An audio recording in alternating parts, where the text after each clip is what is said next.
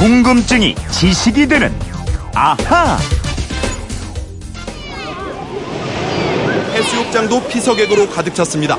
해운대 50만 명, 광안리 46만 명을 비롯해 부산 지역 해수욕장에만 214만 명이 몰렸습니다. 네, 지난 주말 휴일에도 해수욕장 다녀온 분들 많이 계실 텐데요. 휴대폰 뒷번호 9020 쓰시는 청취자께서 이런 문자 주셨습니다. 얼마 전 우리 국민이 가장 많이 찾는 해수욕장이 해운대라고 얘기하셨잖아요. 여름마다 해운대에 50만이 몰렸다, 40만이 몰렸다 하는데 이런 해수욕장 인파는 어떻게 계산하는 건가요? 그러게요. 이 해수욕장 인파 숫자는 어떻게 해서 나오는 건지 궁금합니다.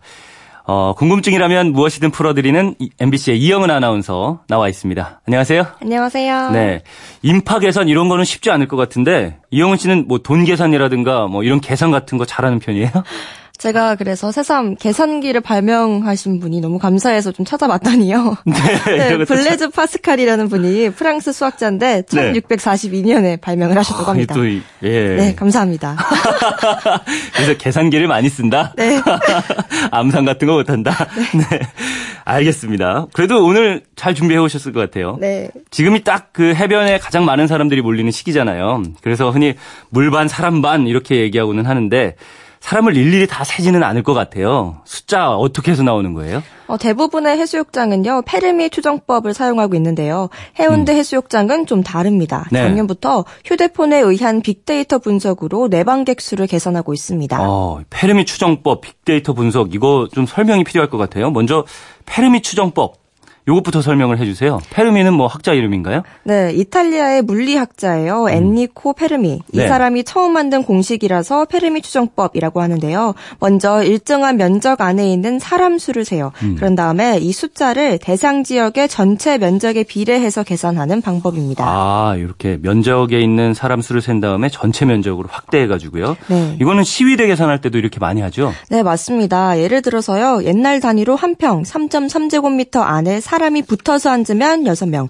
서 있으면 10명이 들어간다고 보는데요. 네. 평균 8명으로 잡아서 이 표본을 전체 면적에 대입하는 겁니다. 그렇군요. 이게 지역이 워낙 넓고 또 사람도 많으니까 한 명 한 명 다 셀 수도 없고요. 이렇게 작은 규모를 정해서 숫자를 센 다음에 전체 인원을 추정한다 이런 거죠. 네, 해수욕장뿐만 아니라요. 경찰이 집회 인원 등을 추산하거나 집회 주최 측이 이번 집회에 몇 명이 참가했다 이렇게 할 때도요. 이 추정법을 이용하는데요. 네. 하지만 이 방식은 통계가 정확 하지 않아요.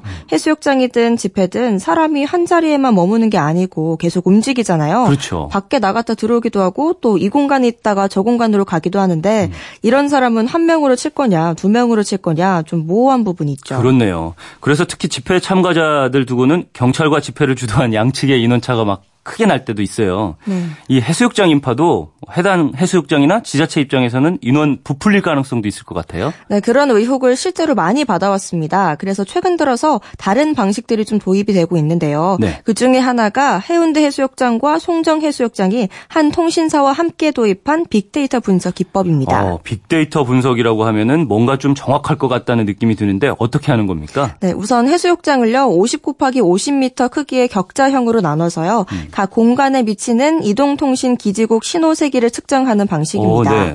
해당 지역의 전파 범위를 잘게 나눠서요, 해수욕장 경계 안에 있는 휴대전화가 몇 대가 있는지 숫자를 세는 거예요. 아, 그러니까 휴대폰을 갖고 있는 사람이 많으면 기지국 신호 세기도 커질 테니까 이렇게 네. 신호 세기를 통해서 계산을 한다. 네.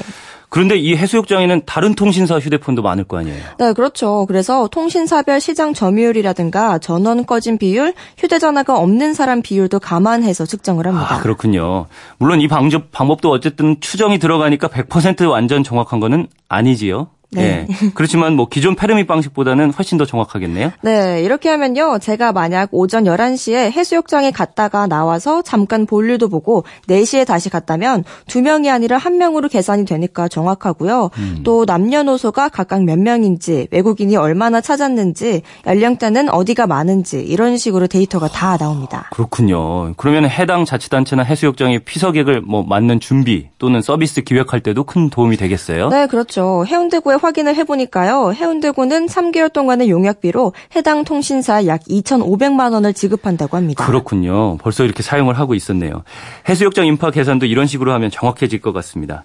그리고 지난주 뉴스 보니까요. 8월 3일이랑 4일에 올여름 피서객의 40%가 이동한다. 네. 평균 하루 평균 뭐 480만 명이 이동할 거다 이렇게 얘기하던데요.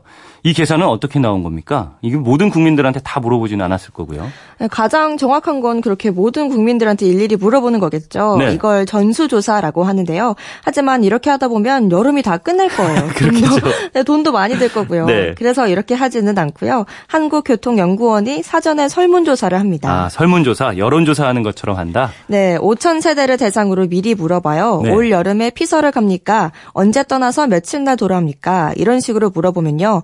우리 집은 3일 오전 10시에 출발합니다. 6일 오후에 돌아옵니다. 이런 식으로 답변을 다 모아서 통계를 내는 거예요. 음, 이렇게 나온 통계로 전 국민에 대입하는 거군요. 그렇죠. 물론 이 숫자도 추정치고 실제와는 좀 다릅니다. 음. 3일에 출발하기로 했지만 사정이 생겨서 하루 늦게 갈 수도 있고요. 아예 안 갈 수도 있고요. 그렇죠. 하지만 정부가 교통대책 등을 세울 때 참고하기 위해서 매년 이 조사를 하고 언론을 통해 알리는 겁니다. 음, 이 조사 결과를 보고 계획을 다시 세울 수도 있겠지만 뭐 어느 정도는 들어맞는다고 봐야 될 것 같아요. 네, 이번에는 휴대폰 뒷번호 1108 쓰시는 청취자께서 주신 궁금증이에요. 어, 아침 출근길에 매일매일 듣는 애청자입니다. 감사합니다. 화재나 산불 발생 시에 피해액을 추정하잖아요.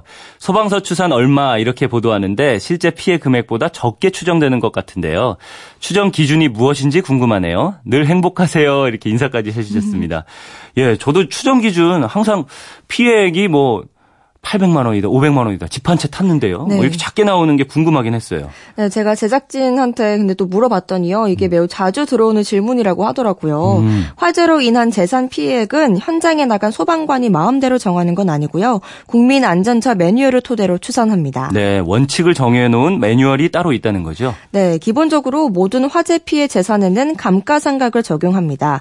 예를 들어서 주택이나 공장 같은 건물에 불에 탔다면 그 건물을 새로 짓는다고 할때 들어가는 신축 단가에 불이 났을 때까지의 건물 사용 연수, 손해율 등을 따지는데요. 네. 일반 주택은 대략 50년, 아파트는 75년을 사용 연한으로 보고 그 이상부터는 신축 가격의 5분의 1만 그 건물의 가치로 인정합니다. 음, 그러니까 오래된 건물은 멀쩡히 사용하던 건물이라고 해도 뭐 가치를 얼마 인정받지 못한다 이런 얘기네요. 네, 한국감정원이 구조와 연식 등을 기준으로 작성한 건축물 신축 단가표가 있어요. 네. 이 기준에 의해서 건축물의 피해 금액이 결정되고요.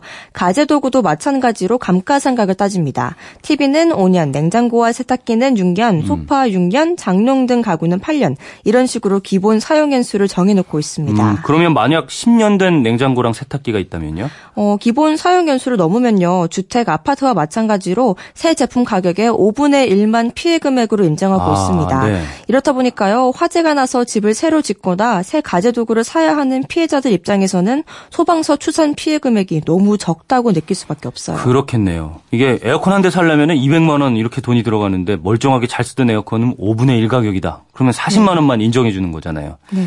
좀 적게 인정이 되긴 하는 거군요.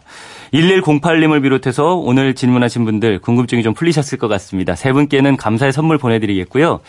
이혜원 아나운서 이분처럼 궁금할 때는 어떻게 하면 되는지 알려주세요. 네, 그건 이렇습니다. 인터넷 게시판이나 MBC 미니 아니면 휴대폰 문자 샵 8001번으로 보내주시면 됩니다.